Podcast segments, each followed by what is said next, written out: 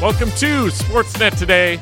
Josh Elliott-Wolfe here with you for the next couple hours, coming to you live from the Kintec studio. Kintec Footwear and Orthotics, Canada's favorite orthotics provider, supported by over 2,500 five star Google reviews. Find your perfect fit at kintec.net. Also, here with uh, producer Ben Basran as well. And you can text in as well 650 650 Dunbar Lumber text line. Dunbar Lumber with three stores to serve you in Ladner on Bridge Street, Dunbar Lumber Express at Ladner Center, or Arbutus in Vancouver online at dunbarlumber.com. A lot to get to today. Harman Dayal is going to join us at noon, going to talk a bit about the Elias Pettersson contract situation, some more comments from uh, Elliotte Friedman today. The full interview with Elias Pettersson and Elliotte Friedman isn't out yet but we still have the clips from a couple days ago that uh, was posted on Twitter. And today, uh, 32 Thoughts podcast came out with Elliotte Friedman and Jeff Marek, expanding a bit on what Elias Pettersson said a couple days ago. So we'll get to that in uh, in half an hour or so, and uh, we'll also talk to Harman about it as well. But uh, Ben, how's it going? Doing great.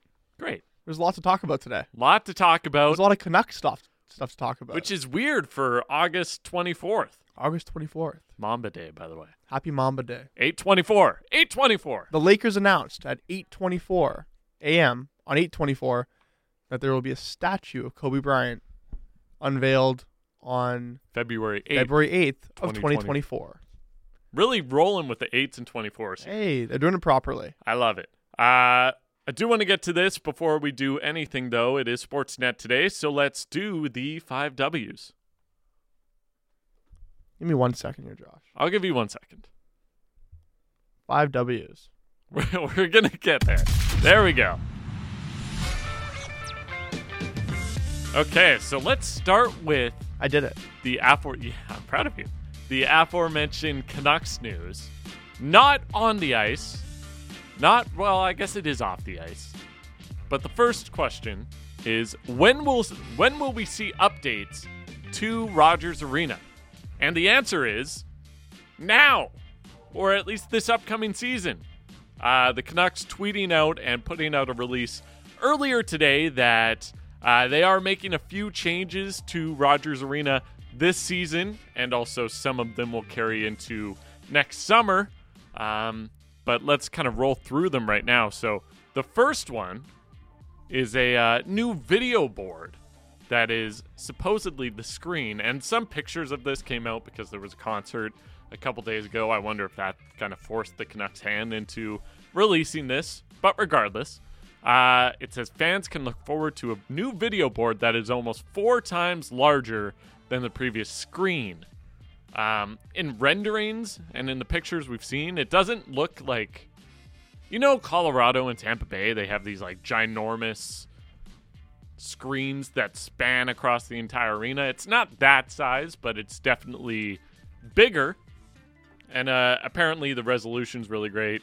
It's uh, I don't, I don't know. I'm not. I don't know the ins and outs. Supposedly it's going to be better. And I will say the former video board was probably outdated. It was time for a time for a revamp, whether it was this year or next year. They definitely needed to do it, and they are doing it. We'll have to see what it looks like in action in, I guess, a month and a half or so when they play preseason games and get into the regular season. Are you excited about a, a video board, Ben? I think it was long overdue. Like you look at around the league, or any major sports league, these video boards are pretty cool. Yeah, some of them can get really, really intricate. We were talking about it in the bullpen before the show. Like I remember when the Canucks went from the West Coast Express video board era to the Sedins, I guess we'll call it era video board, and that was a massive change. That was big. And at the time, I believe it was like one of the biggest in any arena in North America. Yeah, it was massive, really ahead of the curve. And so I remember walking into the arena for the first time, being like, "That's really cool." Mm-hmm. I'm not sure this is going to have the same wow effect. No, even though they claim it to be four times bigger. I will say they could probably do some cool things because it's a seamless curve, is what they call it. They mm. could probably do some cool things with presentation, especially like we all know the the Canucks pregame videos have been pretty good, and like their teasers and stuff. So I think they could do some cool stuff with that. Just don't expect to walk in and be like, "Oh my, that's a." You're not walking into SoFi Stadium in LA. yeah, exactly. Like that's not my expectation, no, but it was needed. Uh, the change was needed, and I'm happy to see that's at least coming. The seats need to be changed. Yeah, so we'll get to that. Before we get to that, um, along with the new video board, there's a new video ring beam that will extend. the- Ring beam. that'll go around the entire uh, bowl, is what it says, delivering high quality information, messages, and animation. And there will also be 64 new digital screens above every bowl entrance. So that's kind of neat. So that would be like where you like go into the Where you go into the yeah, because right now I don't think there's a crazy amount of screens on the concourse, right? So if you're going to the washroom trying to get food, whatever, during the game, it's like, well, I don't know what's going on in there. So And why why do you need four screens per section? Just to, Just to four screens to watch the game? Yeah, just optimal viewing. right? One's not enough. couldn't tell you. I don't we know. We need four of them per section. Um, so I guess that's a that's a welcome addition. Again, there's like a lot of stuff that needs to be done to Rogers Arena. Mm-hmm. So really, anything being done is a win. right. Um, and again, like especially because this isn't a rink, especially when you factor in the location. They can't like tear it down and build a new one somewhere. No. you know. So it is. They're gonna have to The keep location is great. yeah, it's hard to beat. And so you're never going to be like, hey, let's move it. So they're going to have to keep making these renovations. Uh, the other part, we saw pictures of this early in the summer, I believe. Um, there's an exclusive 60 person event level club and restaurant under construction, and it's at ice level between the home and visiting dressing rooms. Um, so I believe those are because there was pictures of black seats, and there's only like two or three rows of black seats at Rogers Arena. I believe those are the seats for the people that have this package, I guess we can call it. And I think tho- those people, The can, lucky like, 60 people. the lucky 60 people, those people can. You know how some places, I think Edmonton does it, where the players have to walk by a fan section to get to where they enter the ice? right. I believe it's going to be like that. So it'll be like a glass wall. I think so. Sometimes it's like a. Sometimes they can see in, like it's clear, but depends on the place. I know a lot of football teams do it as well, where it's just like, uh, Does that entice you? Just as a person, as a fan? Like watching players come down the hallway to go out? Is that like, oh, that's awesome to see? I think if I was a kid, I'd be like, "This is amazing! I'm so cl- look at them go." At this age, I'm like, "Have fun." I got That a hard that's time believing there's going to be a lot of kids of the 60 people at this a la carte dinner, Yeah, that's fine true. dining. But I mean, also like, Maybe. there are rich kids out there. Sure. You never know. Um, and Make the rich kids happy. Surely they're not. Uh, and the last thing you mentioned. So phase three, and they kind of threw this in as a note right at the end. Um, but phase three of this multi-year commitment, beginning summer 2024, that's next summer, um, will include the replacement of all seats in the upper and lower bowl, and the redesign of the North Plaza entry. Are you in favor of keeping the red? Or Oh, do you want no. a different color? I'm fine if they go black or blue. Sure.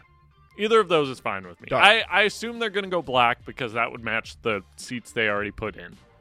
Um, but I I also wouldn't mind what I think uh, Scotiabank Arena does in Toronto. They have multiple colors to kind of signify your section. They right? do. So I wouldn't mind that.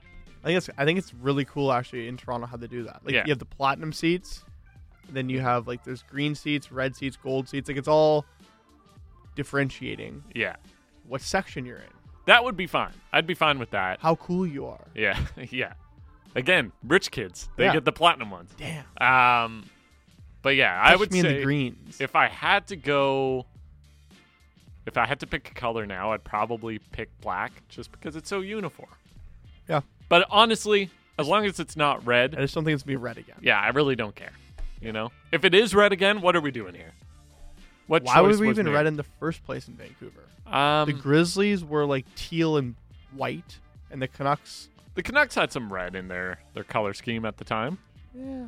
I don't. I don't know what the choice was. At least it wasn't orange That's the win. or yellow. That's the win. So those are the updates that are coming to Rogers Arena in uh, the season. And again, the the seats part, you're not getting the new seats this year, but next year, barring any setbacks, you will be seeing new seats, upper and lower bowl in Rogers Arena. Um, so it's just nice that they're doing stuff to the rink. It'll make it feel a little newer than it has Taking in, care of their fans. in the last couple years, for sure. Okay, moving on to actual on ice stuff, uh, and it's not Canucks. We will start. We will go to this one. Why are Leafs fans viewing this Matthews extension as a win? So yesterday, Auston Matthews signs a four-year contract extension with the Toronto Maple Leafs. He signs it for 13.25 on the AAV, a couple million, well, like a million and a half above where he is now, and that brings him to his age 31 se- 30 31 season, I believe. And I saw I was looking at the reaction online trying to gauge how Maple Leafs fans are feeling about this, how fans around the league are feeling about this, and I was very surprised that most Leafs fans were not upset about it. And it, like, I get it. You're keeping your best player, number one draft pick, probably a top five player in the NHL, Whoa. top 10 at worst. Sure. I just can't help but, like, because we're having this conversation right now in Vancouver with Elias Pettersson. It's a very direct comparable. And yesterday, Dom and I were talking about it, and I'm like, when it comes to Elias Pettersson, if it's not a long term extension, I will be concerned. And I will view it as management not doing everything they could. And obviously, it comes down to what the player wants as well. If Pettersson wants a four or five year deal and he's firm on that, you can't really change how he feels. But I would still not view it as a win for the Canucks As a fan. as a fan or in media, like it, it just wouldn't feel like a win for the Canucks. It might be a win for Pettersson, Mm-hmm. but for for the Canucks, you want to go long term. And I, I think it's the same situation in Toronto. Like you should, like you want to go long term. You want to lock this guy up for as long as possible. Yep. And I know Matthews is probably like, hey. I only want to. I only want to sign these four or five year deals. Well, that's exactly it. Yeah, and that's fine, but it, I just don't think you can view it as a win for Toronto. Then Well, Toronto still has him under his original deal for one more year, and then four more years now guaranteed. So for your the prime of Auston Matthews' career, and as Drance or Dom Luszczyszyn from the Athletic will tell you, this you know athletic prime is now in Toronto, secured. mm-hmm. And I think the fans can view that as a win. And Canucks fans would view that as a win for Pettersson as well, because you have that guaranteed now. The monkey's off your back. You don't have to worry about it anymore. There's no more articles about is he going to go back to Arizona? Does he want to leave? Is the media pressure too much for him? And it kind of gives you the opportunity to keep your best player and keep this window open. Whereas if there was a big question mark there, you're concerned that he might leave, everything might crumble, and you will have won nothing. That's a bit scary. And for Matthews, as a fan, especially if you're an educated fan, you think about it putting yourself in his shoes. He's going to do well the next four or five years, hopefully for him. For him, Mm-hmm. and then he's going to get to sign another big deal, because as we've talked about on the station many times, the salary cap is going to go up. yeah, So there's going to be more money to be had. A new CBA is going to be kicked in in 2026, I believe. And so by the time he has is ready for a new deal, he's going to be able to get more money. So I think the fans are happy because they keep him. Matthews is happy because he's going to get another deal after this one, wherever that may be. So it seems like a win-win for all parties involved. I will say, like, I think it's a huge win for Auston Matthews. I do think more players should be pursuing this option of signing a five-year deal than a four-year deal, and then you hit your long-term one when you you're in your 30s. Especially when you're a player like Auston Matthews or Elias Pettersson, where you know that you're still going to be playing at maybe not a super elite level in your 30s, but well enough that teams are going to be very happy to have you, Like JT Miller. like like JT Miller. Um, Had to throw that in. yeah. What I will say is I do think this is more of a win. So let's say tomorrow the Canucks come out and they're like, hey, we signed Elias Pettersson to a four year deal. This kind of contract makes way more sense for a team in Toronto's position where like it or not, they are theoretically a team that could compete for a cup, and they, They- should be competing. In They the are a next four years. contender. Yes. Whereas if this happened for the Canucks, you're like, man, okay, the first year, hopefully you make the playoffs. The second year, maybe you win around, and then you got two years. Well, I Pettersson's a year younger than Matthews, Yeah. and if he signed the same deal tomorrow, I view the Matthews deal as him saying, "I believe in this core. I want to keep this going and try to win a cup with this core." And with Pettersson, if he signed that deal tomorrow, I'd view that as, "I'm unsure that I want to be here forever, Mhm. given what I've seen so far. So I'm going to give it four years to, you know, test the waters and see what kind of happens. And then if it doesn't work and everything still sucks, I'm out. I'm gone. Yeah. So two I, very I different agree. mentalities. And that that's where that's the exact mindset I would go into it with as well. Uh, next question: Who is the best comparable for an Elias Pettersson contract? So we've seen some contracts come out this summer. Uh, there was the Sebastian Aho one, which uh, let me bring it up here, but was a long-term deal in Carolina, and shows that he's committed to that team long term.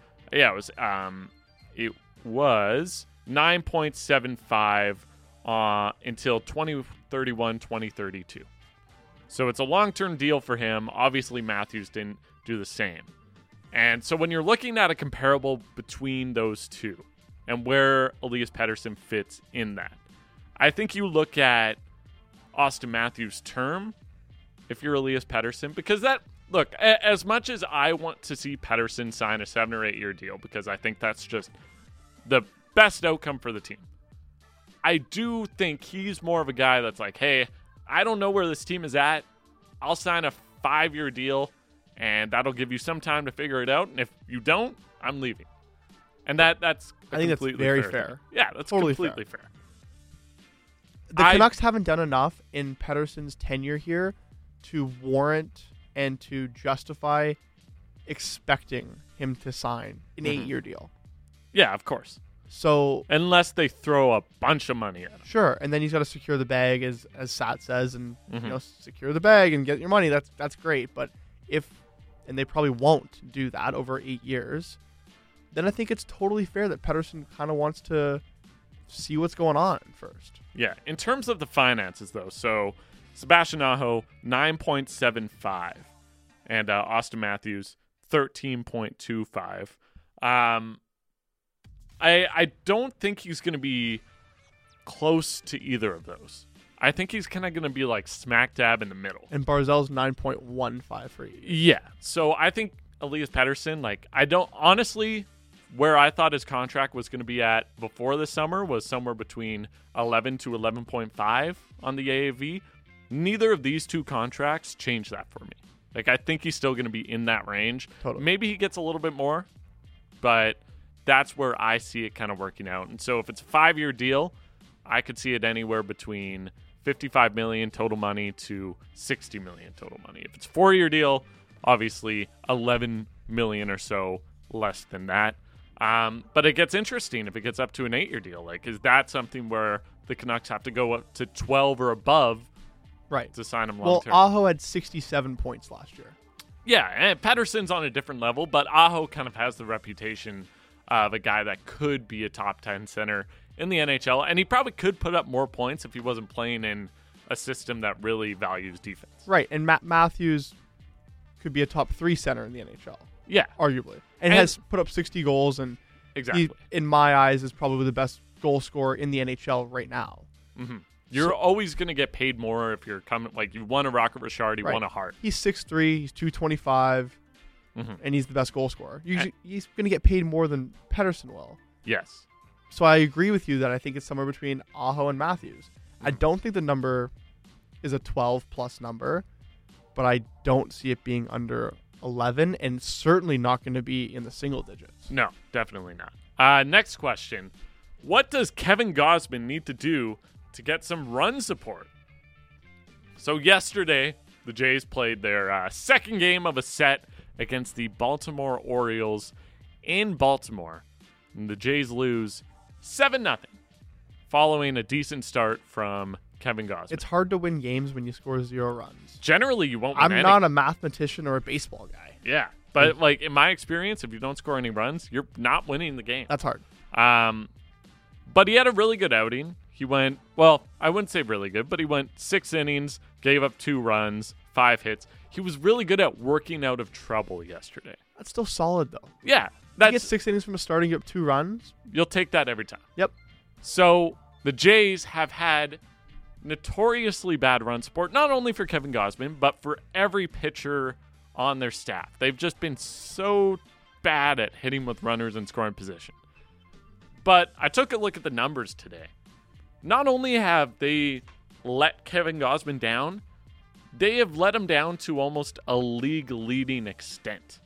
He has the second lowest run support per game by any pitcher in the majors at 3.2 runs per game. Who's ahead of him? Only JP Sears of the Oakland Athletics. That's a good team. Yeah, they've lost 90 games. Of course, they're going to have the worst earn ru- or run support for their pitcher. That's shocking. Yes. Do you think it's so? Question for you. Mhm. You know when a backup goalie comes in in hockey, and it seems like the team kind of plays a little bit harder, a little bit smarter in front of him. Like he, they're just on it that much more, Yeah, they're more mentally engaged or whatever. right? Because they're like, we want to protect our goalie. yeah. Do you think maybe the hitters kind of feel like they can take a bit of not not a day off, but just like, hey, this we got Gausman on the mound. We don't need to put up eight runs today. I don't think so. It's just chance. Yeah, I think it's just like, and maybe now they're in their head about it, where they're like, Gausman's on the mound. We haven't been able to help him much this We year. gotta. we gotta do something. And now you're chasing pitches. You're not. You're not doing enough. Um, it's just been. It's been really difficult for them to score at all in general this year. And now, like I, I mentioned the numbers, it's been even worse when Gausman is on the mound. It's just. It's hard to explain because this is a team again, and we keep talking about it. They should be better than this, um, or at least they should be helping this guy in particular more than they have been. And I will say, so second lowest run support per game in the majors for Gausman. Meanwhile, he's top 15 in the league in earned runs against at 3.23. People are talking about him being a Cy Young candidate. Honestly, I, I would say if he was getting more run support, because look, I don't think wins matter as much when we talk about the Cy Young as they used to, but they still do. Like your team still has to be a playoff team. You still have to be winning most games or going out and playing or starting. It's just like, and the same thing kind of happened last year as well, where Gausman, it wasn't necessarily the run support thing. Gausman was just getting really unlucky with batted balls in play where he would give up weak contact and they would still figure out how to get a hit. So I don't know. It's been a really unlucky two years for Gausman. Hopefully it uh, all turns around for him. The Jays still find themselves out of the playoff picture right now. The Mariners also lost yesterday though, so if you're a Jays fan, you're not you didn't fall further behind. If you're a Mariners fan, unfortunately you weren't able to make up any ground yesterday. Um, and lastly, where should Trey Lance get traded to? So yesterday, what came out is the Niners announced that, or Kyle Shanahan announced that Brock Purdy will be their starting quarterback. Their backup will be Sam Darnold. So Sam Darnold beat out Trey Lance, the guy they gave up multiple first round picks to get for the backup job in San Francisco. So now the Niners have said they're exploring options for Trey Lance, and usually that means, especially when it's a guy like this who had potential, usually that means you're going to try to figure out a place to send him to that may give him some more opportunity. I can't really think of a place that would be a super amazing fit, you know? Like a place that can give him opportunity Mhm. and is willing to do that going into a season like this. I think it'd have to be a team with a short leash of a quarterback, Mm-hmm.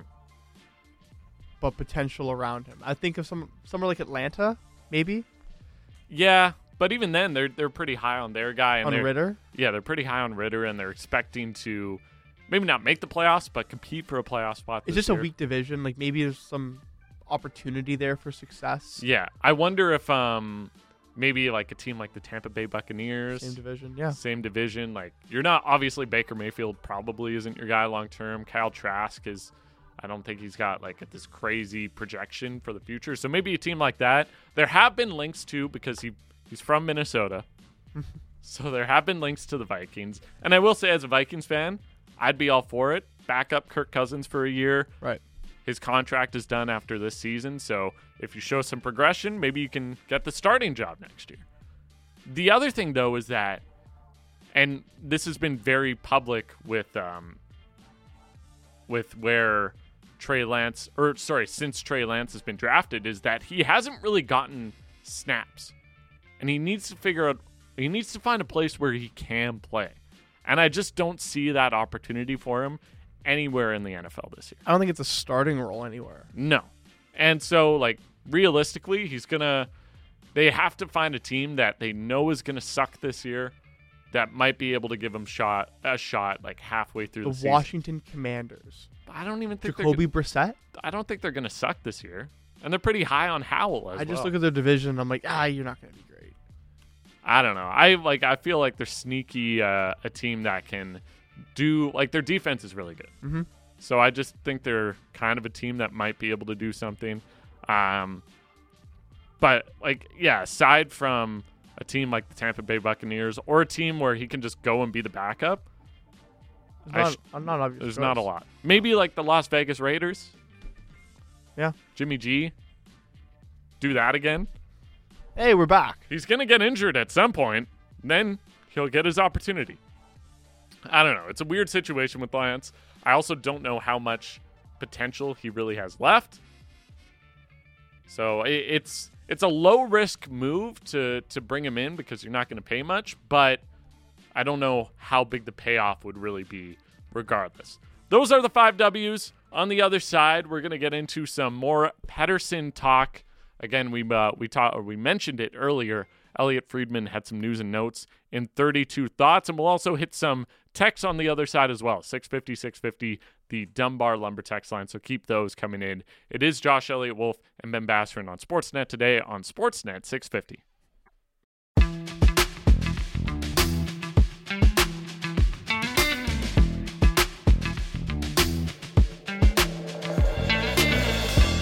Welcome back to Sportsnet today.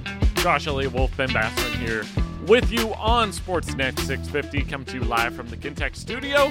And keep your texts coming in 650, 650, the Dunbar Lumber text line. Uh, about 25 minutes from now, Harman Dayal will join us and talk about uh, everything going on with Elias Pettersson and uh, news around the league, Auston Matthews signing, and much more with Harman in 25 to 30 minutes from now. Uh, but I mentioned the 650 650 Dunbar Lumber text line. We'll get a couple texts in. Um, before the break, we were talking about all the changes that are happening at Rogers Arena. And one of the, th- like, the main thing people have been asking for are the seats. They want the seats to change. Not happening this year. It will be happening next summer when they change both the lower bowl and the upper bowl. So everything will happen all at once. You'll come back in September, October 2024, and it'll all be done, I assume. Hopefully. Hopefully, no setbacks. Um, but we get a text. Scotiabank is super ugly, though, when there's a section of people not sitting in the seats, and there's a portion of green and yellow seats mixed with the Raptors' color jerseys. That's fair. Fair I- comment. I will say though, I just when it's empty, Scotiabank Arena looks nice, but it, it is it is kind of an eyesore when because we we were talking about like what color is it going to be, and I brought up Scotia, Scotiabank Arena as a place that has multiple colors for different sections. I think if theoretically it could be done well, but yeah, you're you're always going to have issues when people aren't in their seats and then there's different colors that are showing. Right. As long as you're not going like bright yellow or bright orange or whatever, I think it's fine. Keep it Canucks colors or keep it black and you're good. Right. That that's fine with me. The biggest eyesore at Scotiabank Arena is given that like the boxes for the platinum seats are built underneath the seats. like you go under the tunnel, and that's where the boxes are for all the corporate companies. Yeah, and that's kind of what's happening with the Canucks. And so too. for the at the beginning of the game, or especially after halftime or an intermission, when you're watching the game on TV, those seats are kind of all empty because people are just getting back, or they're still un- in their boxes underneath, and then that looks kind of weird. Mhm. That you really feel like the emptiness of it. That's less of a problem in Vancouver, but I understand how the tiered system then looks weird on TV. Uh, and this one, Pacific Coliseum had reds and blue seats. I'm sure they just went with that in the move to downtown. Because we were talking about what went into the decision to make the seats red, Red. in the first place. Um, I guess that makes sense. I just I don't agree with the logic behind it in No. general. Not at all. Just always go like I think the the rule now is probably just always go black. It's kind of like buying a car. yeah. It's like when you're getting a color of a car, At first you're like this is fun. look how bright this is. Yeah. Or unique. And then after six months driving it, you're like, wow, This is a color. it's definitely worn off. I'm a I'm a silver car guy through and through. That's fair. I'll always go silver or gray. I feel like it's the way you dress as well. Not not you, but like the way you should dress. Yes. If you're like it's fine to have some pieces of clothing that are a bit more out there or whatever. But if you stick to the basics and you buy good quality stuff you're gonna look good. and you just mix and match that, Yeah. you're gonna look good.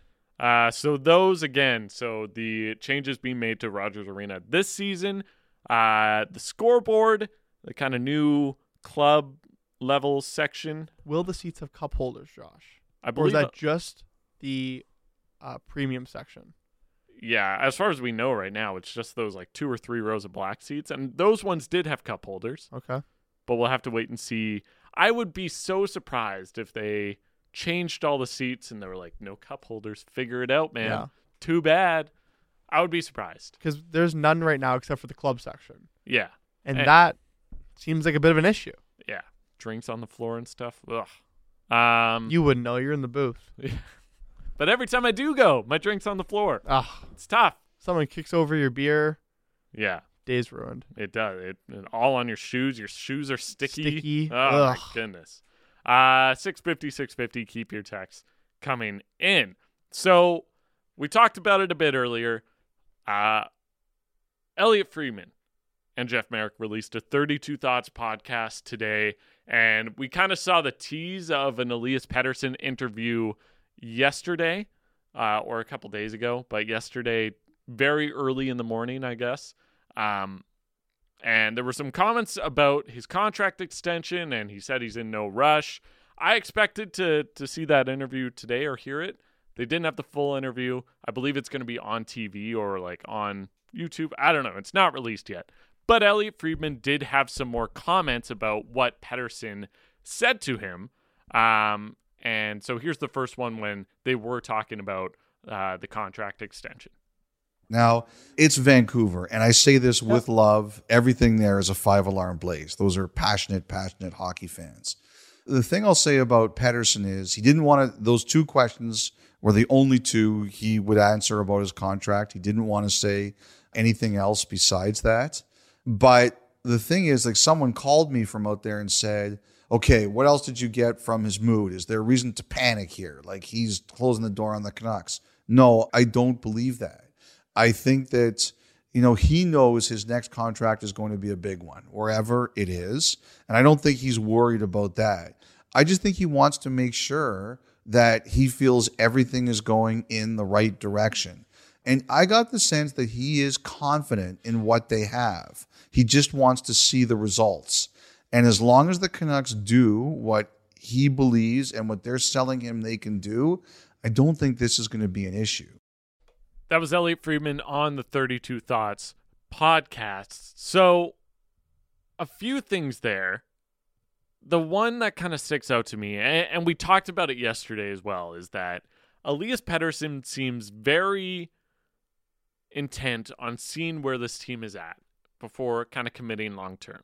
And who knows if that means he wants to see how the team does this year, and then he looks at signing an eight year extension and, and kind of staying here long term if things go well, or if he's like, hey, I, I want to see how things go in the next two or three seasons So therefore, I'm going to sign this again. I bring it back to Auston Matthews, this four or five year extension to see how this team progresses and if I want to be here late into my 30s. And I do think it's completely fair for Pettersson, especially based on where he or where this team has been since he's joined them. Made the playoffs once, haven't really been competitive. Even when they did make the playoffs, they weren't a team that was expected to do much damage. And you look at where they are right now, like, is there a clear road to being a Stanley Cup contender? I don't think so, but that's what Elias Pettersson wants to see. I'm not even sure there's a clear road to making the playoffs this year. No, it's a, it's a bumpy, messy road if they do make the playoffs. Like the amount of things that have to go right for this team to just get into the playoffs hmm is massive. And then when you get there, like we see it a lot, teams kind of like you scratch and fight to get your way into the playoffs, and then you're you're kind of worn out by the time you get there. And and like sometimes you carry the momentum into the playoffs. Right. I don't. I just don't know if this team is that because we haven't seen them in the postseason. I think one thing people often overlook with free agency, especially in hockey, um, in comparison to like other sports like basketball, but the teams that will be in on Pettersson to potentially sign him and have that much cap room probably aren't contenders themselves. That's true. Because the contenders actually don't have much cap space because they've built a team that they think can win.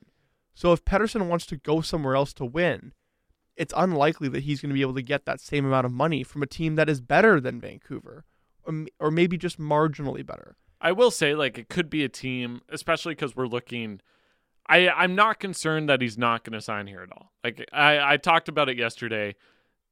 Could he do the arbitration for a year and then walk to UFA? Yes. I don't think so. I think he would rather sign a three year contract or something along those lines and and cash in more once he's out, out of that. But so let's say we're like three, four years down the line when that happens there will be more cap space available. Teams won't be as pressed up against it because the flat cap has just made things so difficult. But even then, let's say let's say COVID 2.0 happens and still No. the flat cap. Yeah, I don't want I don't want to live in that world. Nope. Um, but still the flat cap, things haven't risen as people had expected. I do think teams that are in a competitive spot would still be able to make it work Okay. just because we saw what happened with the Pittsburgh Penguins and Erik Karlsson. Like if you have the if you have the will, there's a way. And I think that would still ring true for someone like Elias Pettersson, where a team looks at him and says, We're gonna move the salary to make this all work because we need this guy on our team. Do you think Pettersson has that sort of pedigree to get teams to move hell and high water to get him? Yes. Okay. Because right now, even three years I get it for Karlsson after what he did last year. But I, I think three years from now, teams would be, even more teams would be lining up to trade for Elias Pettersson. Right. Or sign Elias He'll be in the middle whatever. of his prime then. Exactly. Middle of his prime. And I, I mean, who knows what happens with injuries and all that. But obviously, Karlsson has had his injury issues. And there's still always the concern about Karlsson right now not being a great defensive defenseman. And he doesn't need to be, but is this past season maybe a, a one off? And instead of being a 100 point defenseman, he's a 60 ish point defenseman, which is still very valuable, but not as valuable as what he did last year, which is obviously a Norris year. But I do think Pettersson is he's so well rounded and he has such a good reputation around the league.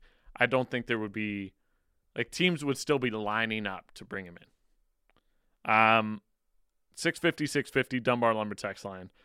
We talk about teams that could theoretically be like be able to make this work. Mm-hmm. Uh this one says it would be Boston. Oh, He would go to Bog- Boston because that's what Boston does. They poach. And they will have cap room coming up. well, their two centers, Retired. Zacha and Coyle now. Yes. Hmm. It's bleak there. So they would like a center. Yeah, but I also think by the time, again, in this theoretical world where things go wrong for the Canucks and they have to, like, he, Elias Pettersson says in three years, he's not going to sign. Eh, Like, very theoretical. The one that Dom and I came up with yesterday was Chicago. Okay. They have so much cap space available. Three years from now, Bedard will be pro- like amazing, I assume. Um, and they'll probably need another center, and they would have cap space available. That would make sense. A lot has to go right for the Canucks to make the playoffs. A lot has to go wrong for Pettersson not to sign here. Exactly. Um, but again, so going back to the clip and what and what Elliotte Friedman was talking about, I just wonder what his evaluation period is, what Elias Pettersson's evaluation period is when it comes to the Vancouver Canucks and when it comes to when he's going to make this decision. And I just wonder what's on the line as well. Is is it a long-term extension that's on the line because if so, like this year might be the most important in the last decade for the Canucks. Maybe not the last decade. Well, probably the last decade when I think about it. Yeah. If you do well this year and you make the playoffs and you show that you're a legit team that could grow, and that means that Pettersson is going to sign a seven or eight year deal, Massive. that is there's so much pressure on that to work out. Um, and again, you mentioned it, I mentioned it. It's a it's a bumpy road to the playoffs. I'm not even confident you're going to make it. But they're in a position where they kind of have to do everything they can to make it because otherwise you might let a guy like Elias Pettersson go. Because obviously team success is very important to him. And you wouldn't let him go immediately, but it would be a situation where over time he just he doesn't want to sign here long term. And that's my concern. And I'm not trying to Dom was accusing me of fear mongering yesterday when Mhm. I said I was a little bit concerned about his comments and what it means long term. I don't I'm- think it's fear. Yeah, I'm not trying to fear monger. I'm just a little worried about his comments and maybe what he thinks of this team if they don't have success. And that's a very fair thing to be concerned about if you're Elias Pettersson. Good text in here. Teams give players prove it years all the time. Am I the only one that thinks PD should give them a prove it year to him and sort their business out? PD should 100% play the year out and reassess next summer or in January. Players don't owe teams anything. Unsigned text, but great text. And I think that's kind of what he's doing. I think it's totally a fair comment. like this year is a prove it year for the Canucks to Elias Pettersson. But what is the threshold? Is he ex- like? Do they have to make the playoffs? Do, they, have, to get more points than last year? Do they have to win a round? Like, Like, what is the expectation? And that's not something that's ever going to be made public. It might be a vibes thing. Like, hey, look, maybe this team is competing for a playoff spot, but you like there's not as much turmoil around them. They've kind of figured it out or at least seem to be on the right track to figure it out. Because when you think about last year and the year before, like there was so much turmoil. And that's something uh, Elliotte Friedman talked about in the 32 Thoughts podcast as well is players seem, and we saw it last year, so it's hard to put too much stock into it, but players seem enthused by what they, encouraged by what they saw at the end of last season and what they might be carrying in to this season with Rick Tocchet at the helm. Here's Elliotte Friedman uh, talking about that. Like no matter where you go, it's going to be hard to win. So to me, it's not even about who's good around you. It's about are you good? Are you going the right way? You know, one of the things that, you know, we talked about is he likes the way last season ended. He thinks that Tocchet was pushing them in a right direction. He believes in what Tocchet was selling him on you know, recently Miller, JT Miller, he went on the Cam and Strick podcast and he called Vancouver last year a bleep show. Pettersson's not going to say that, but me looking at him and listening to him yesterday, he's kind of thinking that.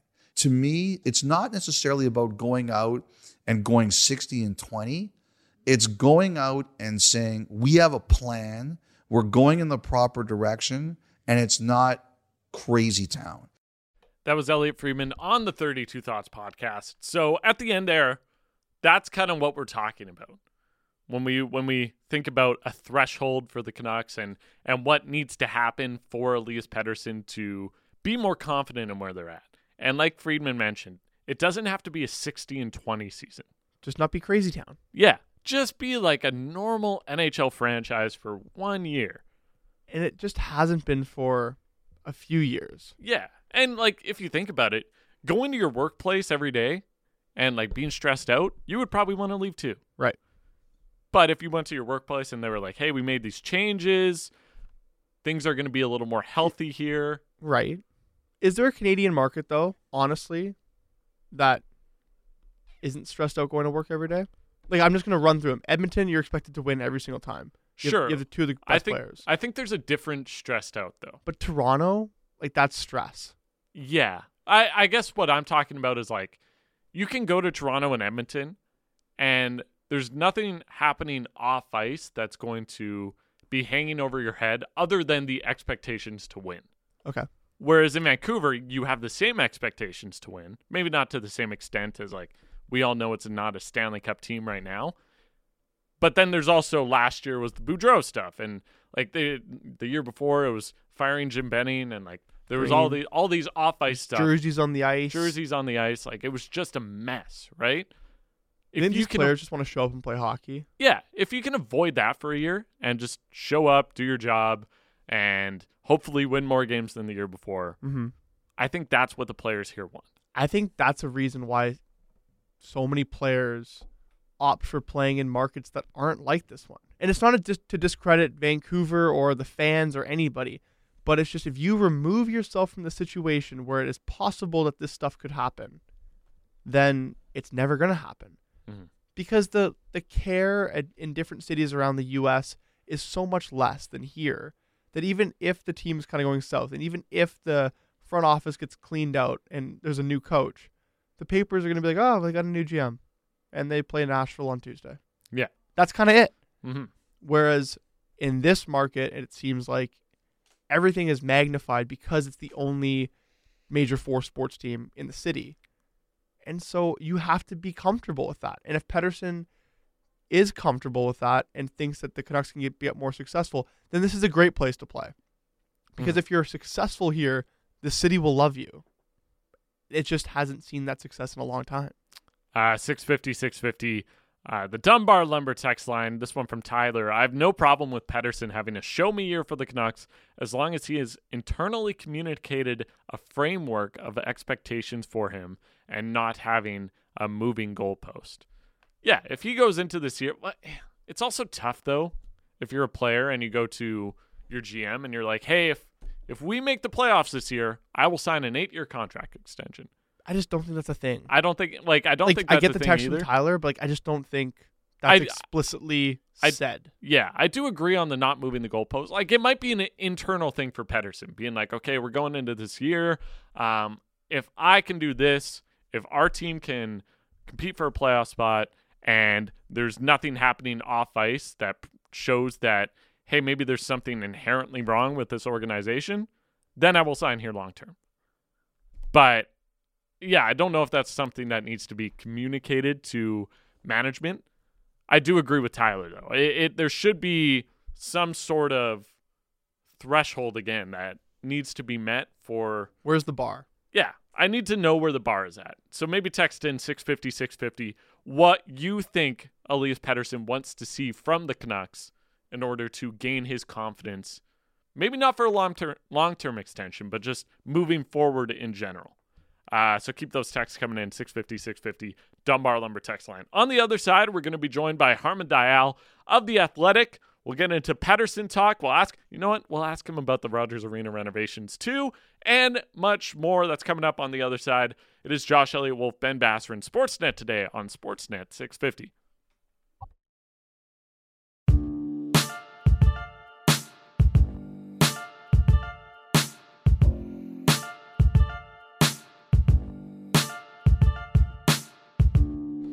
Welcome back to Sportsnet today. Josh Elliott-Wolfe here with you for another hour. Keep your texts coming in. The 650 650 Dunbar Lumber text line. We lead you in to the People Show. Uh, and we're coming to you live from the Kintec studio. Kintec Footwear and Orthotics, Canada's favorite orthotics provider, supported by over 2,500 five star Google reviews. Find your perfect fit at kintec.net. Let's welcome in our next guest, Harman Dayal of The Athletic. Thanks for uh, taking the time, Harman. How are you? I'm doing great. How are you? I am good. Still uh, going over everything uh, that's happening at Rogers Arena this summer. Are you? Do you like care about stuff like that? Are you pumped about the renovations? How do you feel?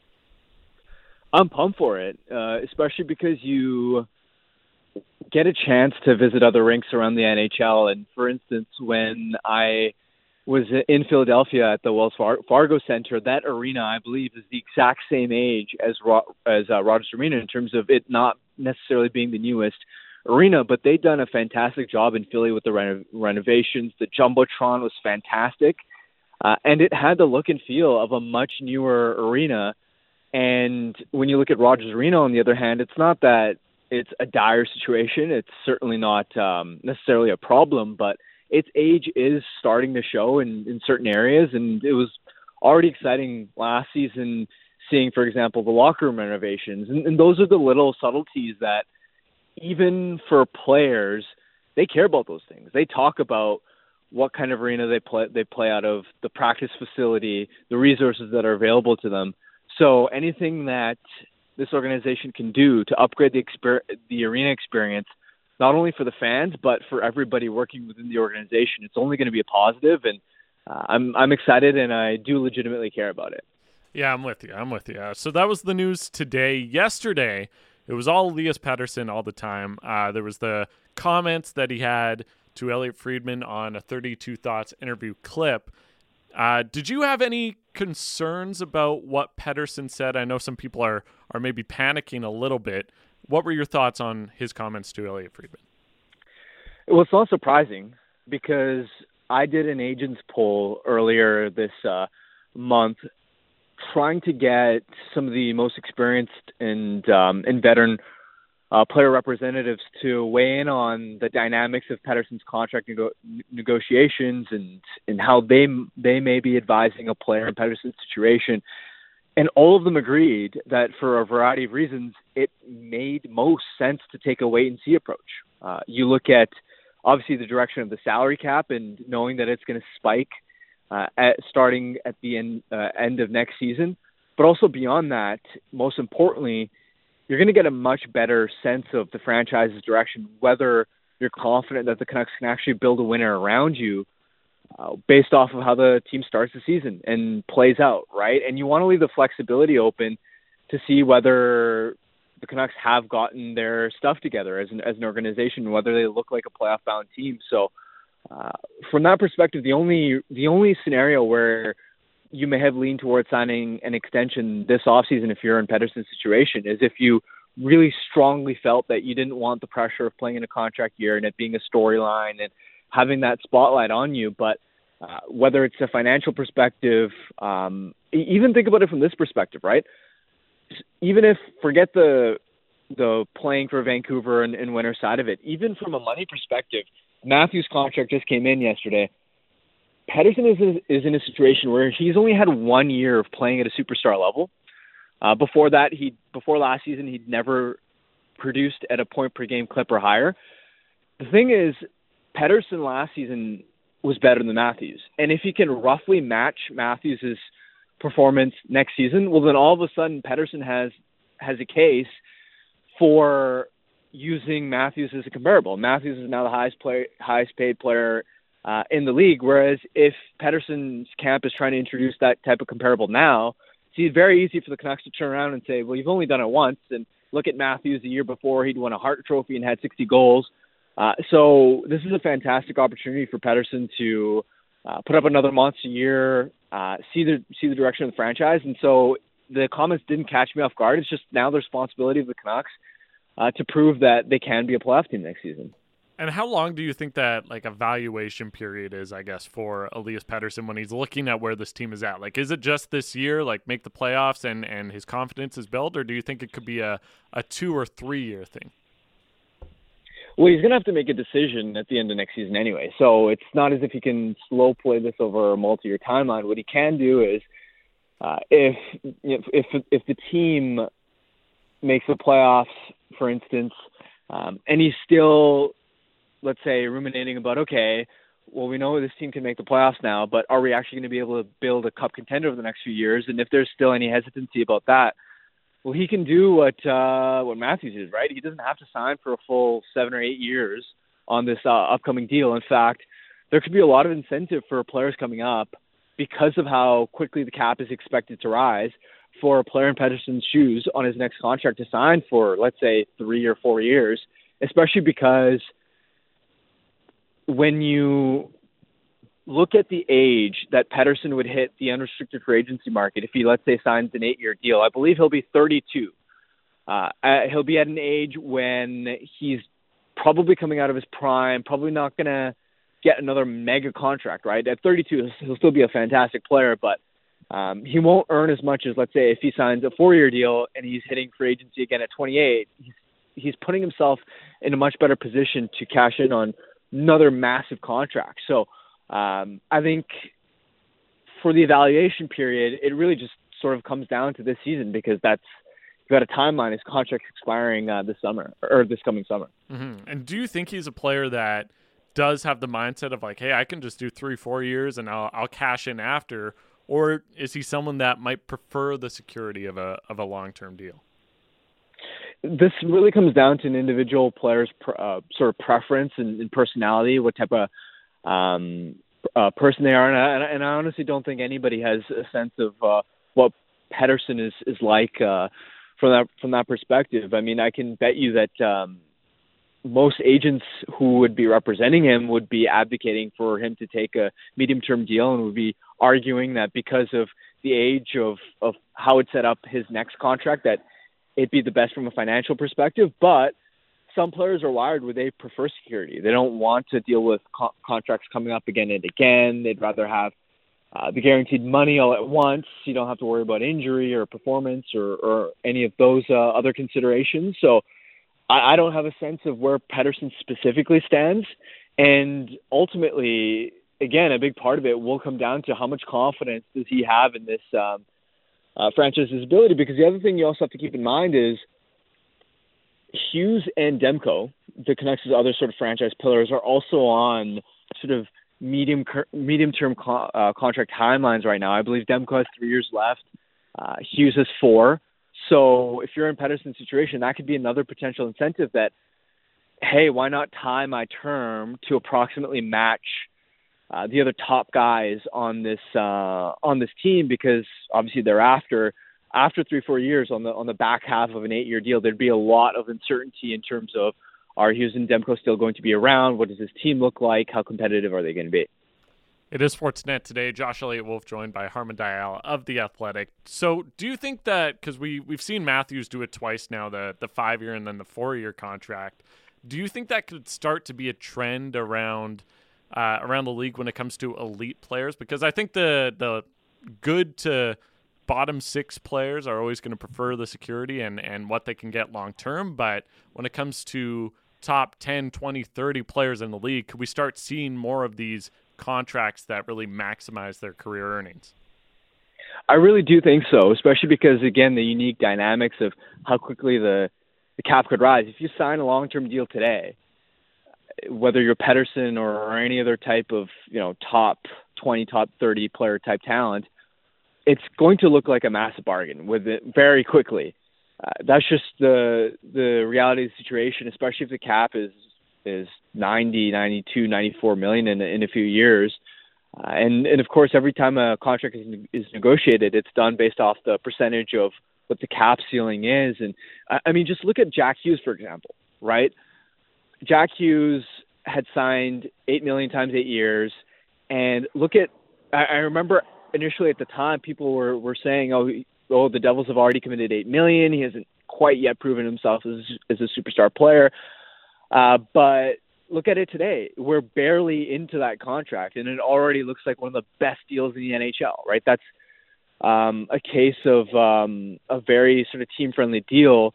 And so I could, yeah, I could see more players uh, trying to sort of think back to how many of those Jack Hughes types long term long term deals have already looked like steals and bargains and um, and, and look in that direction. It's it's been interesting because outside of Matthews, there haven't been too many examples in among current players of uh, players that net the massive AAV, but signed for less than seven or eight eight years. But before, but, but before that, there actually have been quite a few examples of former players um, through the early 2000s and, and early early 2010s that sort of followed that model and template. So it's going to be interesting to see how many players do follow in, in Matthews' footsteps there. Uh, so moving on from Pettersson, I don't know if we've had you on since uh, Pius Suter signed with the Canucks. What did you think of of that deal and and his addition to what should probably be the bottom six of this team? Yeah, I thought it was fantastic for a variety of reasons. I mean, number one, for the third line, it it gives you more impactful uh, offensive punch, which I think the Canucks needed. Even when you look at the the club last year, and, and we've got this reputation with Vancouver of being dynamic and explosive offensively, but they're just a little leaky defensively. But the interesting thing is, yes, the Canucks have always had a great power play. They've always had Pettersson, Kuzmenko, Miller, Boeser, a lot of these pieces at the top of the lineup that have been able to produce a lot of offense. But when you get down to the bottom six, they haven't had a lot of uh, production. And, and when you look at the Canucks' five and five goal rate last year, I believe they're in the bottom half of the uh, NHL in that perspective. So that's where they've already been getting quite a bit of production. Obviously, during Pettersson's five on five minutes, but whenever he's been on the bench, whenever Quinn Hughes has been on the bench at five on five, you look at the numbers and it's uh, it's uh, pretty underwhelming. And that's where Suter will bolster the bottom six. He's a guy that look his point totals on the surface may not stand out, but you have to remember that nearly all of his points come at five and five.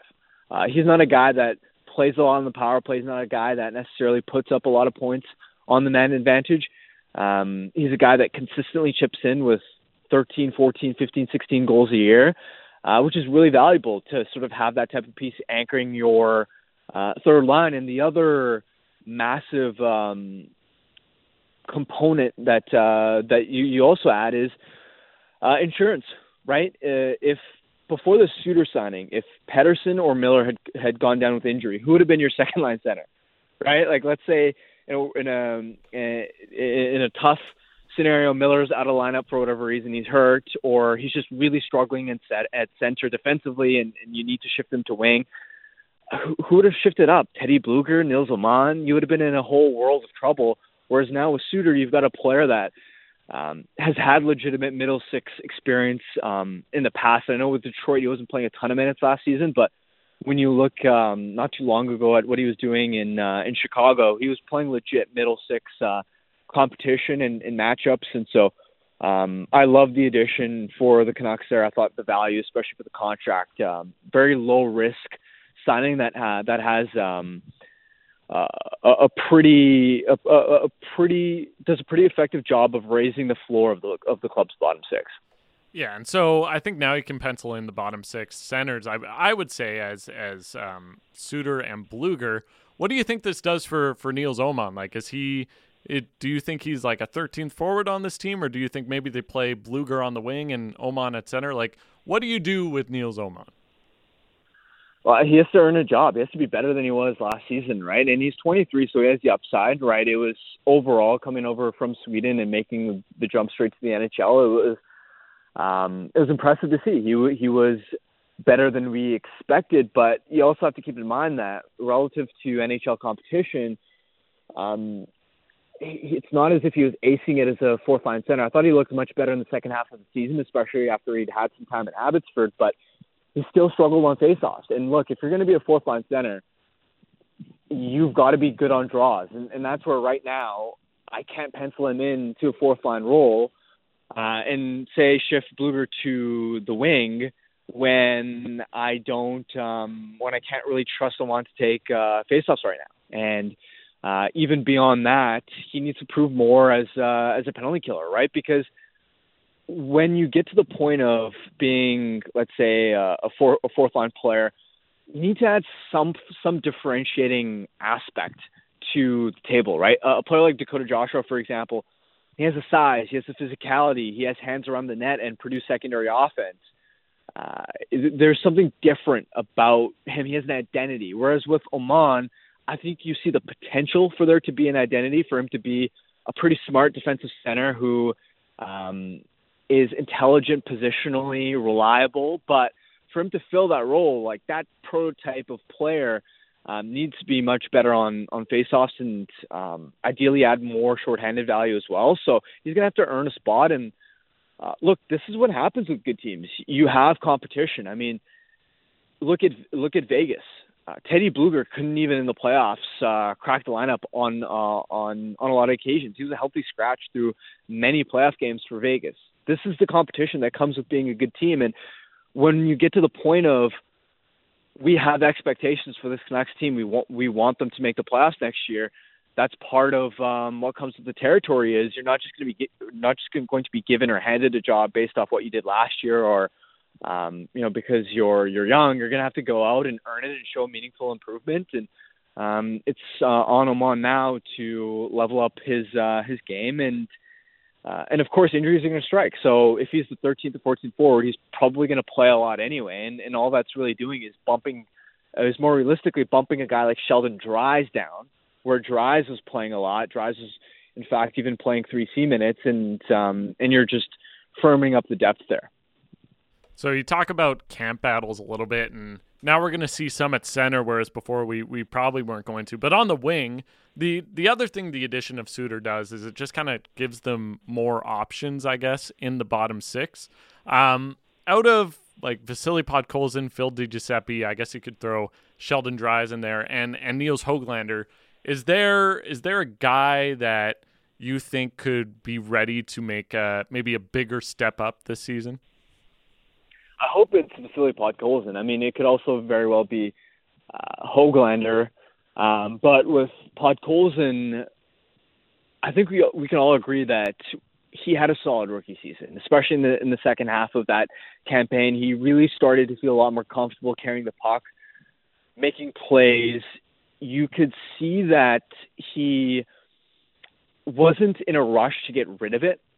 I, think that's an area where when Podkolzin is sometimes lacking confidence, he's immediately looking to make the first quick pass, and he's playing a very very safe style, and and you, you sort of understand it because uh, he's had to sort of fight tooth and nail for minutes in the NHL, and I'm sure he's cognizant about not wanting to make defensive mistakes and earn the coaching staff's trust. But this is a player when you look at his physical tools, when you look at his skill, when you look at his pedigree as a top ten pick, uh, his work ethic, uh, even some of the defensive tools that he's shown as a prospect coming up, he's got an enticing all-around package. Uh, the forechecking, the work rate, and you combine all of those attributes, and there's still potential there, even though it was a really disappointing uh, year for him uh, last year. And ultimately, when you look at the construction of this Canucks forward group, even adding Suter to the mix, he's a bit of an undersized guy too, and and you have a scenario right now where the Canucks don't have a lot of bite. They don't have a lot of size uh, up front, and we've heard Tocchet speaking and, and raving about the importance of wall guys and being able to win battles, uh, forecheck aggressively, win pucks back that way. Vasily Podkolzin, if you can put it together, he's the type of player that would fill that type of uh, role, even if it's just in a third line role. Um, it's not as if at this point you're expecting or needing him to necessarily hit as a top six piece who, you know, puts up 50 points a year.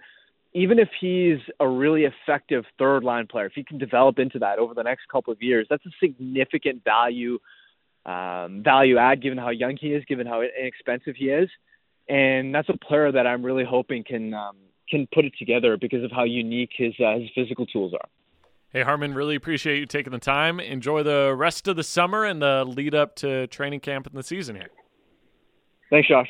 Awesome. That is Harman Dayal of The Athletic joining us on Sportsnet today with Josh Elliott-Wolfe and Ben Basran here on Sportsnet 650. Uh, some inter- interesting stuff on Pettersson there. The more we get into it, the more and more likely it feels like that he's going to sign a not long term extension. And like Harman mentioned, it's kind of difficult to get into his head and, and figure out what he wants because he's not being very public about it. He's not going to be like, I would love to sign long term or I'm only going to sign a, a four or five year deal. But I mentioned it yesterday. Harman mentioned it. It makes a lot of sense to line up with someone like Quinn Hughes, who has four years left on his contract. If Pettersson extends for three, they would both expire the same year. That's a really good spot to be like, hey, look, I'm giving you some runway. We'll evaluate when this is done. If you can't figure out how to be competing for Stanley Cups by the time this contract is over, I'm going to leave. And to me, like again, all the power to Pettersson, but the Canucks need to figure out a way to make signing here long term as enticing as possible. And I don't know how they're going to do it, which again leads me to believe that in the end, I think a three to five year extension for Pettersson might be the most likely outcome. For sure. I mean, I think it's just the writing's on the wall. It kind of seems like for that. Mm-hmm. And if he wanted to be here long term, it'd be a lot more smooth. I think. Just yeah, like, I think right. it, I think it'd be done by now. It would have been done. This you know? could have been done by July first. The only way I think he does sign long term is if this team completely exceeds expectations this year. You know, like they they go out, maybe don't win the division, but compete for the division during the regular season, win around. Yeah. That would be like completely exceeding expectations. It's not what I expect. No. But it's not what anybody expects. No, no. I don't. If you expect that and you're right, but I think it's unrealistic, or if he expects that, that's a bit too idealistic. No, I and I don't think that's what his expectations are. Mm-hmm. I'm just saying that might make him go, "Whoa, like we're better than I thought we were going to be." I'm going to sign here for 7 or 8 years instead of the 3 to 5 that I might have been thinking going into the season. And again, it's hard to get in his head think no and know where he what his bar is or what his threshold is for sure. gaining confidence in this team. That is a question we asked, by the way, on the 650 650 Dunbar Lumber text line. This one from Mike and Nanaimo. I believe making the playoffs is Petey's bar to stay. If they miss again, he is gone. I do think if they miss the playoffs and they're not even around that contention, hurts. like if you're Pettersson and you're 25, 26 years old, you're like, man, what am I doing here? So here's a question for you and a question for the listeners. Please text in. Is Elias Pettersson good enough to be the number one center on not a playoff team, but a Stanley Cup contender? Is he good enough to be number one C on a cup contending team?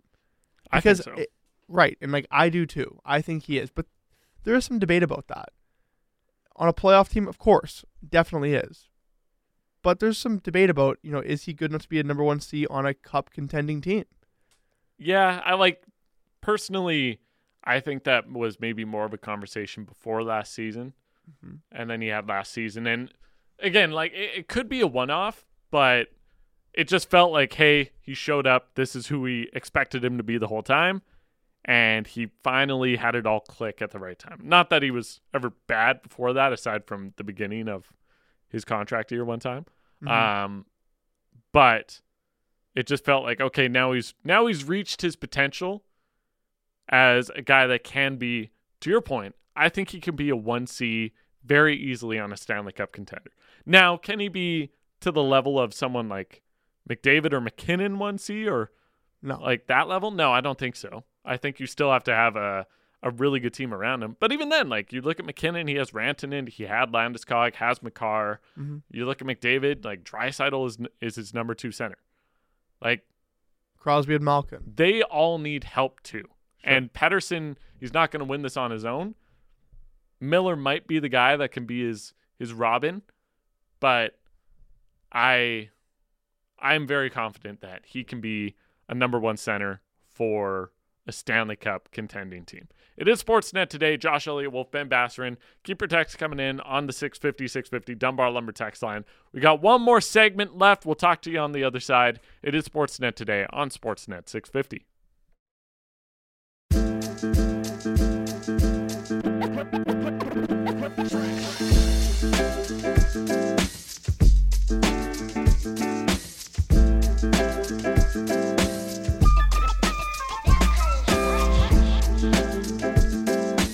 Welcome back to Sportsnet today. Josh Elliott-Wolfe, Ben Basran, here on Sportsnet 650 for another half hour leading into the People's Show, who are uh, live from the Vancouver Giants golf tournament.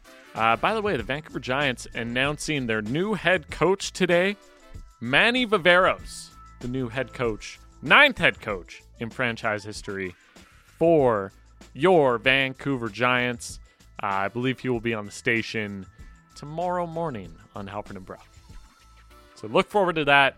Uh, should be a fun year for the Vancouver Giants. And once again, the People Show coming up at 1 o'clock from Tsawwassen Springs. They'll be in the mobile, portable Kintec studio.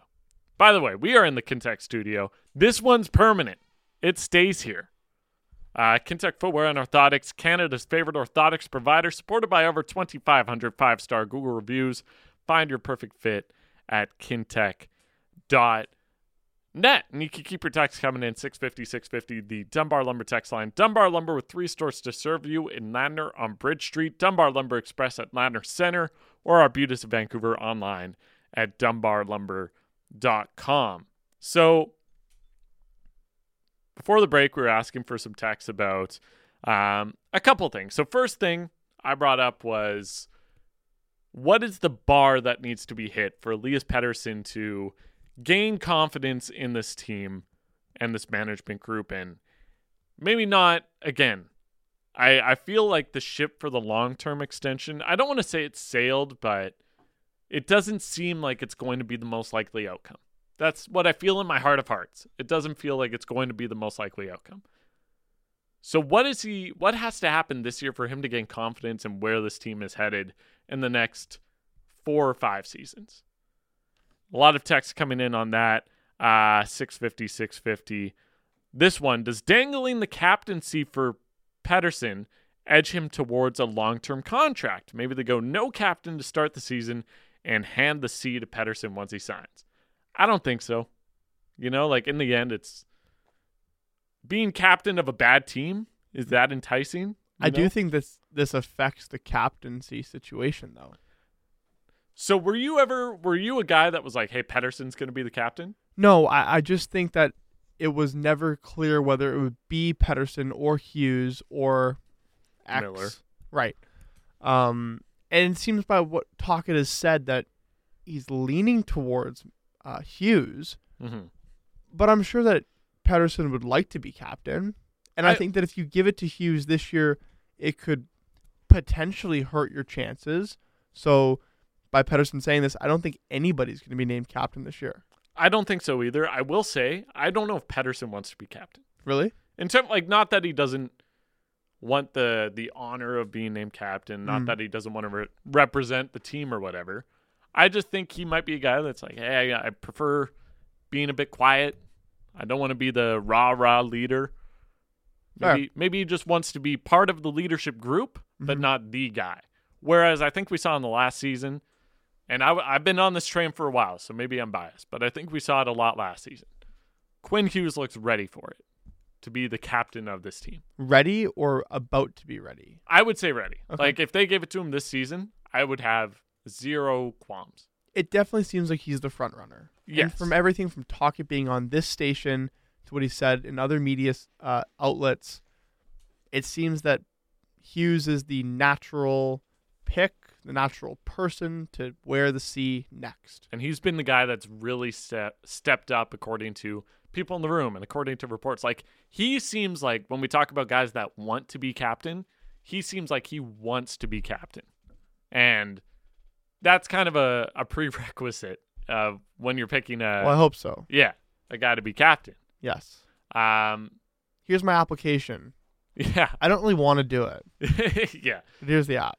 Um, so yeah, that that's kind of what that's kind of where I'd be with that with Pettersson is like I'm sure he'd be honored and and to answer this uh this question for Jeremy from Sooke, it's I don't think dangling the the captaincy in front of him changes anything about how this contract negation, negotiation is going to go.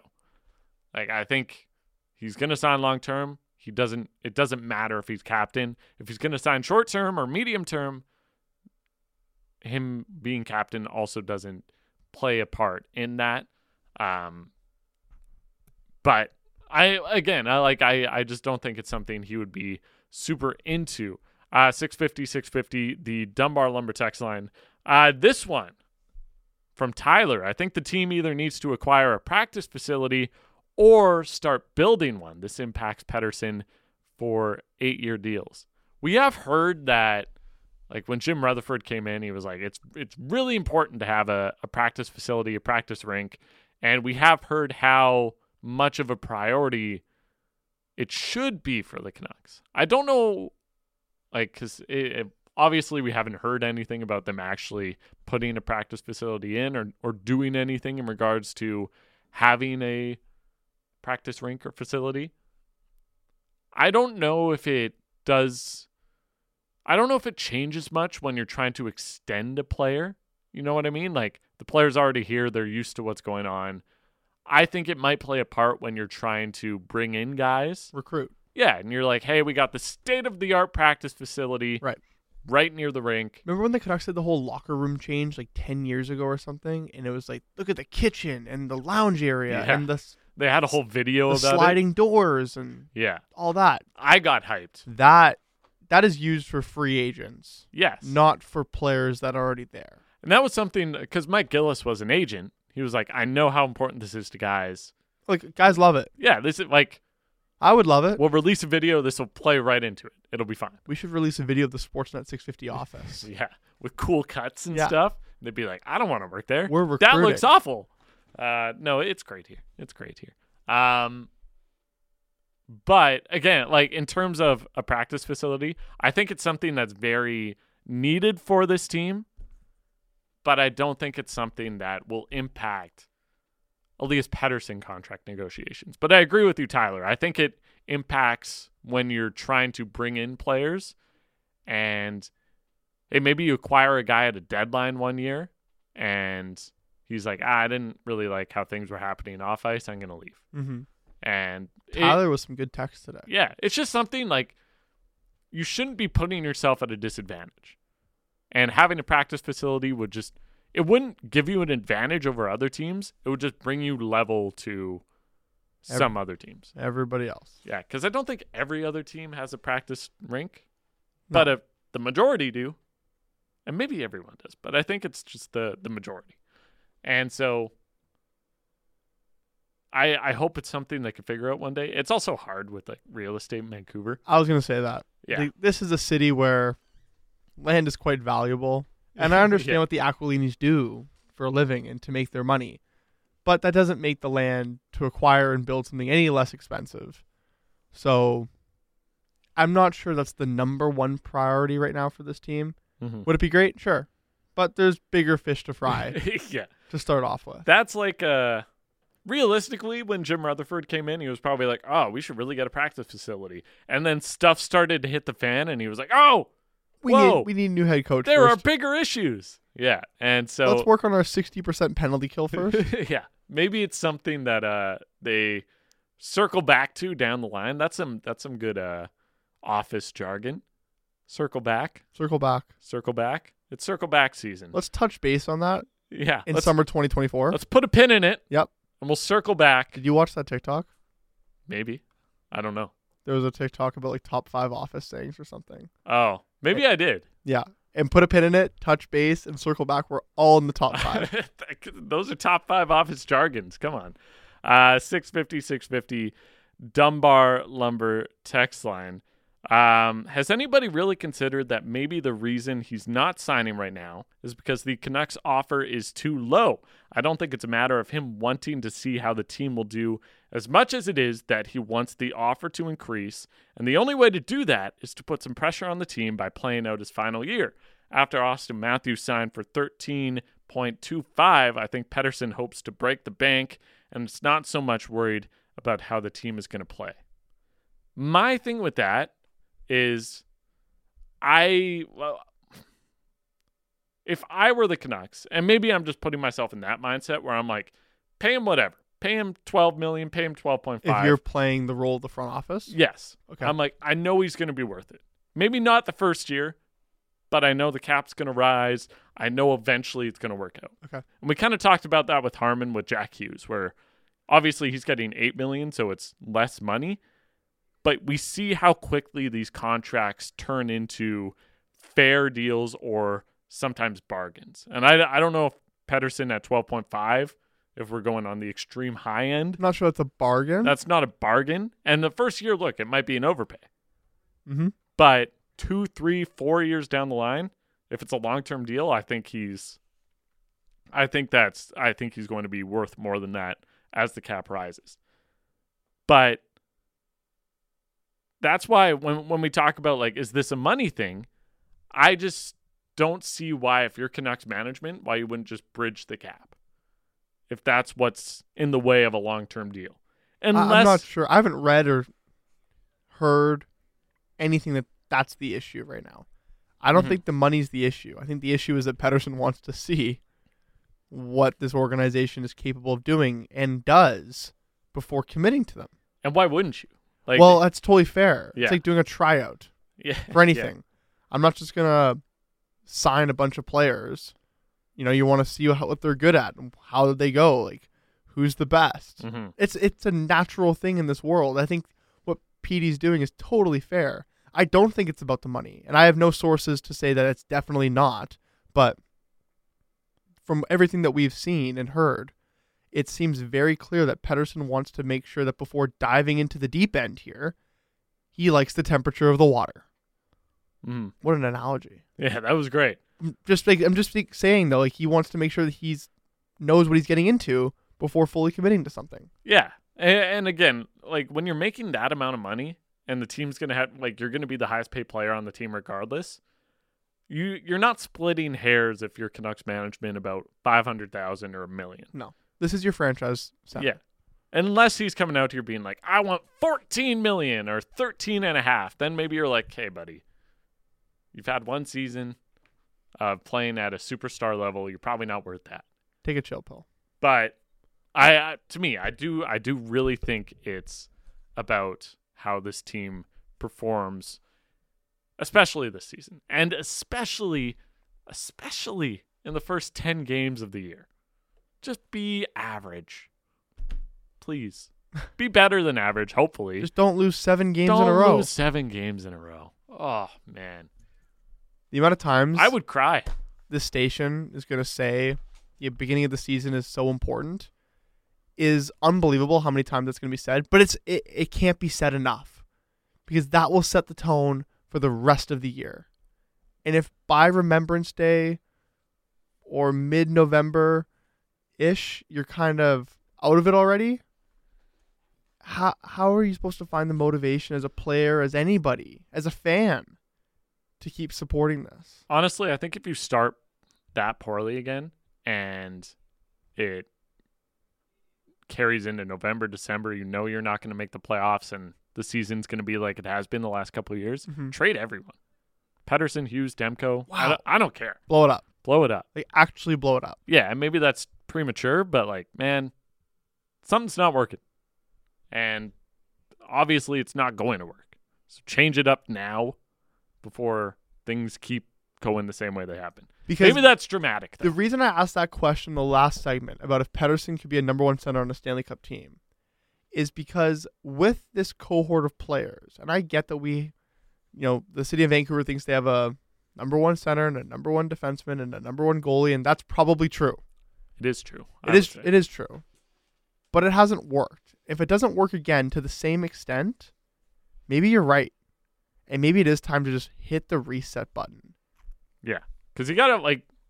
At some keep- point, don't be signing these guys to long term deals or hoping for long term deals when the result is failure after failure. stop digging the hole deeper. Right. But again, like that's only if things happen the way they have been the past couple years in the way they start this season. And I I hope that cuz everything Rick Tocchet has been saying, everything the players have been saying is like they know how much of a priority the start to the season is this year. And it seems like, and we'll have to see how it goes in training camp, but it seems like they're in better shape to start this season. Uh, 650, 650, the Dunbar Lumber text line. This one from Krez. Always hear about players earning, in quotes, their no trade slash move clause. Do you think Pettersson will have a full trade clause if things go south? I feel like regardless when you're when you're a player at that caliber, you're just like, hey, I also I also want a no move clause, and you get it because it, it you kind of control where you're going anyway. Uh, but I mean, like if he didn't have a no trade clause, then sure, if things went really south and they had to move Pettersson, he wouldn't have a say in it. But realistically, I, feel like he'll have a pretty easy road to just being like, give me a no trade clause, and they'll say yes. Uh, also adds, and Pettersson is a Nick Backstrom type one C on a Stanley Cup contender. So kind of what you were talking about. For me personally, I think Pettersson is. I don't want to say much better than Nick Backstrom. I'm definitely going to say better. definitely better. Like he is a much more well-rounded. Not only like Backstrom was great offensively, Mm-hmm. much more of an assist guy. Didn't really score much. I think Pettersson could be equally good at playmaking, but he also has a shot where he can score 50 goals Mhm. if he wants to.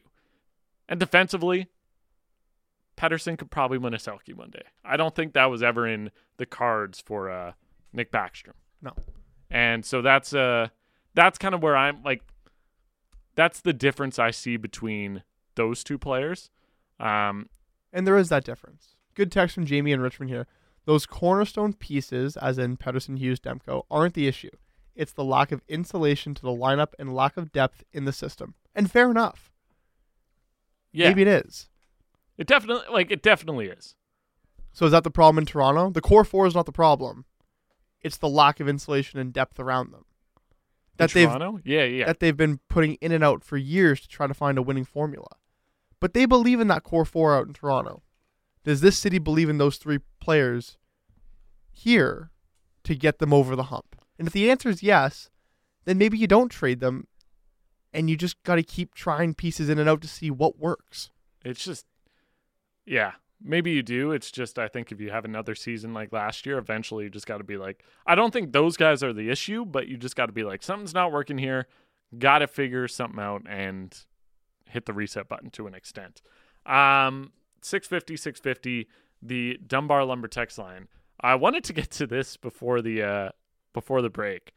So to my surprise and dismay this morning, again, it's August 24th, Mamba Day. Mamba Day. New statue going to be revealed on February 8th, 2024. It's at Staple or outside Staples Center, right? Yes. Crypto.com arena. It's whatever. Staples Center. It's Oh, is back it? to being Staples. Is it actually? It is. Oh man. How great is How that? How did I miss that? Yeah, I came out in like June. Wow. Staples Center is back. That's great. I'm Yeah. so glad they weren't like, okay, now's the chance to go to a different Nope. Man, It's Staples. I don't even like I And no- in the video this morning, it's like it's the house that Kobe built, and I was like, oh, I love it. Yes. This is great. It's Staples Center. It's back. I have no affinity for Staples as a brand, but No. man, Staples Center as a place, Iconic. I love it.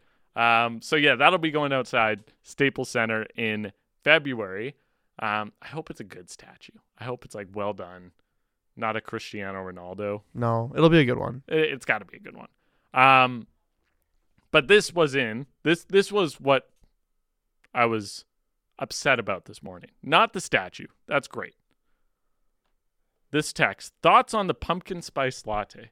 Oh my goodness. The pumpkin spice latte is back. It's August 24th. It's August 24th. Who's crushing pumpkin spice lattes in August? That's like seeing back to school ads on July 15th. that gets me all riled up. And the thing, I think we see those because in the states they go back like a couple weeks earlier or whatever, right? Sure. But uh, like I remember being a kid and being like, why are these playing already? I was like, I just got off school like two weeks ago. These are this is too much. What's you see, going on? Speaking of Staples, you'll see like a Staples ad, and you're like, no, it's not time yet. Go away. That's Sta- Staples getting some free advertisement. You're welcome, Staples. You know what? You sponsor an arena and have a good name. I'll say it a lot. Good for you. Staples Center. Um, but the pumpkin spice latte, That's offside. that's crazy. What is the appropriate time for fall drinks, A- attire. attire? I would say, It's weather dependent. yeah, here in Vancouver, it's probably weather dependent because sometimes September's are warmer than other years. Like last year. yeah. Oh, last year didn't it go into like October? It was great. October we were still like playing, Golf season golf. was buzzing. Yeah. Um, generally though, I would say like September twentieth hmm is one of my okay, it's fall time. I break out the don't break out the Blundstones yet unless it's raining a lot, but they're like on my shoe rack at the top, Got it. ready to go. My birthday's in mid September, and I kind of think, okay, after my birthday, this is fall. That's a good cutoff. My birthday is May mid May, so for me it's me, summer. Yeah, I'm like it's summer now. Look at us. Look, yeah, we define the season. Yes. Um, but I don't like when companies are like, "Hey, let's push this early." I I get it. What about the Starbucks Christmas cups? Like the red ones? You know those? Uh, yeah, yeah, yeah. They like, come is out. that is that December first? no, I think they come out in November. They see that's crazy. I don't know. For me, like I know some people are very against like, hey, Christmas starts, Christmas season starts December 1st. Mm-hmm. Some people are like even later. For me, after Remembrance Day, I'm all in. I'm acceptable.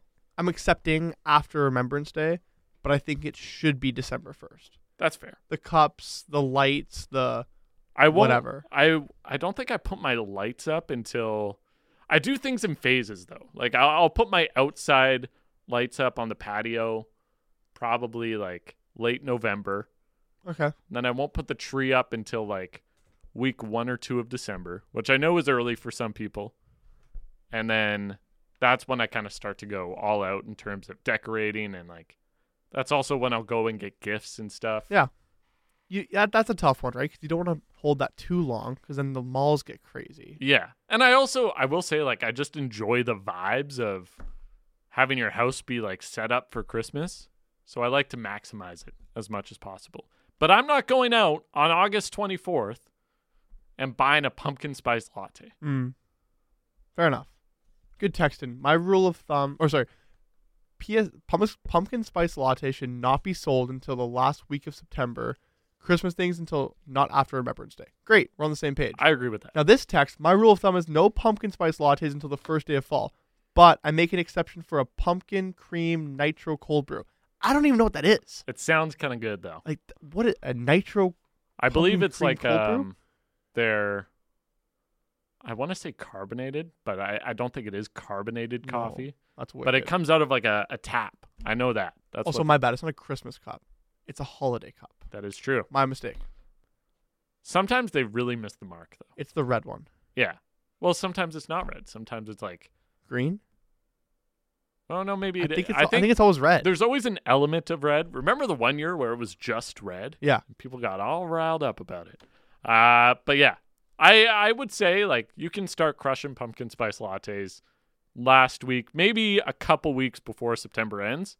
That's my cutoff though. 10 out of 10 text Marcus and Gibson's. No Christmas lights or trees until the Canucks season is a wash. So usually around mid November. yeah, that's fair. That's fair. Good text, Marcus and Gibson's. We'll end with that. This has been Sportsnet today. I have been Josh Elliott-Wolfe. Thanks to Ben Basran. Thanks to everybody on the text line 650 650 texting in uh, and listening as well. Coming up next is the People Show live from Tsawwassen Springs uh, for the Vancouver Giants golf tournament. So stay tuned for that. Tomorrow, I believe Sportsnet today is off, but the People Show will still be on. Once again, thanks for listening. I've been Josh Elliott-Wolfe. He's been Ben, Bass- ben Basran on Sportsnet 650.